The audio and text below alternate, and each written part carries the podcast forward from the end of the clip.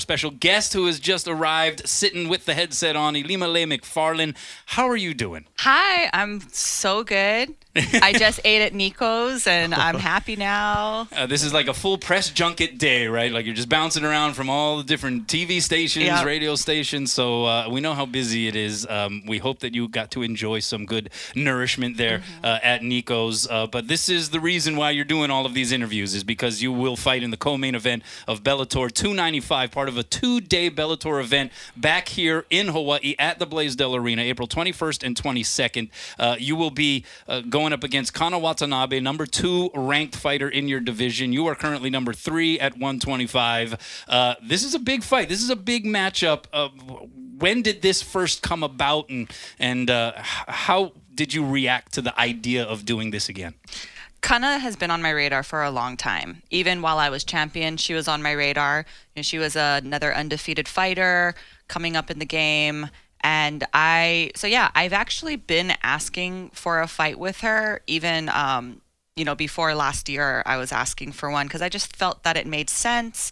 She, you know, she was ranked in the top in the top three this whole time, so I, I wanted that fight. It just didn't happen. Um, you know, other matchups were made, and now you know, when they told me that, okay, you're you and Kana, I was like, okay, it's real.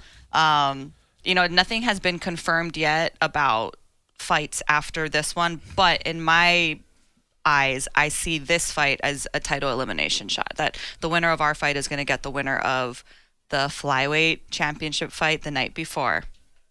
Yeah, that's that's cool. And you're coming back to Hawaii, and, and we talked a little yesterday, and I thought it was cool that I kind of thought maybe you were gonna. All right, you know, I came last year, it didn't go my way. I got other things I want to do in life, and you've decided to come back one more time and do this again. Why just why come back? Why keep this going? And what's what's kind of the whole motivation now at this point of your of your life? Mm, When we spoke yesterday, I, I told you I'm like I have to go out on my shield. I can't I can't leave the sport on a loss in Hawaii, and especially because it wasn't it, it wasn't. I don't want to say it was a fluke by any means. Justine Kish is a tough ass fighter. She's a great competitor.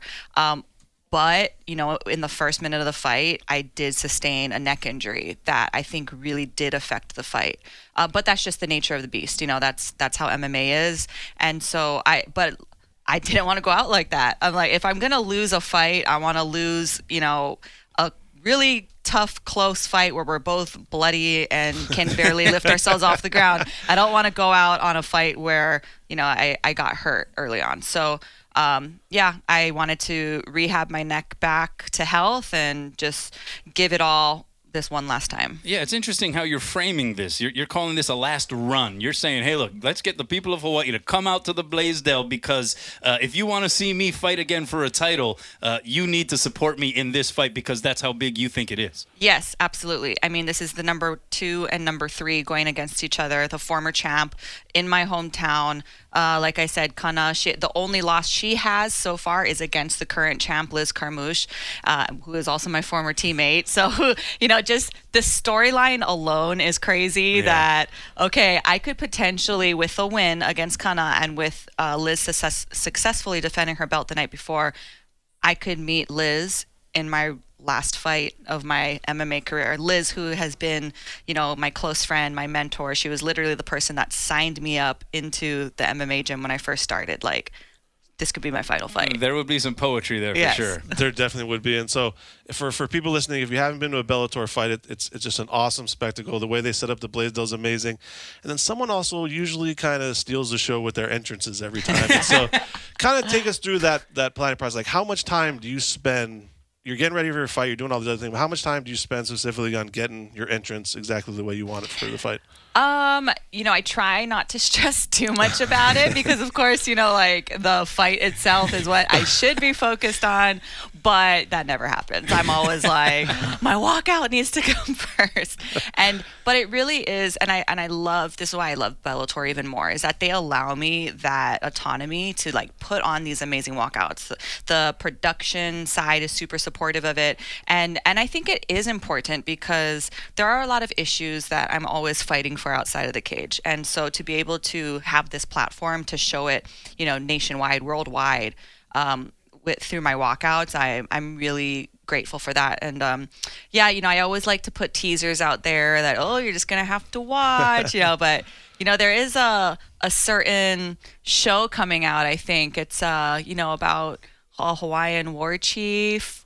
You know what I'm talking about? and so I'm like, oh, you know, maybe um, you know, the, some some of the cast can come out. Jason Momoa, if you Oh. wanna, if you want to like walk me out, I'll be totally down for that. So. Oh wow, my, my doppelganger. Anyway, um, we got Ilima-Lei Macfarlane here uh, in studio. Uh, the story of how you got into professional fighting is amazing, but now you've been in it for some time, and now you're talking about this being a, a last run potentially. How would you describe yourself as a fighter now at this stage of your life? at this stage, I'm such an auntie.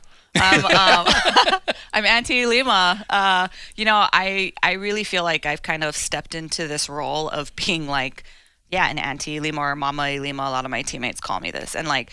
I just think that I was so fortunate in my career. I was at the right place, right time, surrounded by the right people, in with the right promotion, and um, I had a lot of people who mentored me along my my career. And I want to do the same for other local fighters. You know, we have Sumiko Inaba coming up, and you know, I'm trying to help mentor her as well, and and a lot of other f- female fighters that are coming up that. Um, I, I want to give them the same uh, again mentorship and guidance that I had in my career. So I yeah I see myself now as as Auntie Lima, but I still get them though. You know, Yeah. I'll still throw down and um, all that good stuff. But yeah, I do like this role as well as uh, you know stepping into that trainer and coaching role as well as um, you know still getting getting the last couple punches in. Yeah, I know we only have a couple minutes left, but real quick, you, you very few people get to join a major promotion like in their second fight or whatever, and you've been with Bellator the whole time. But I like the story. Can you take us back to your very first? Prof- I know you had a couple of amateur fights, but your first professional fight.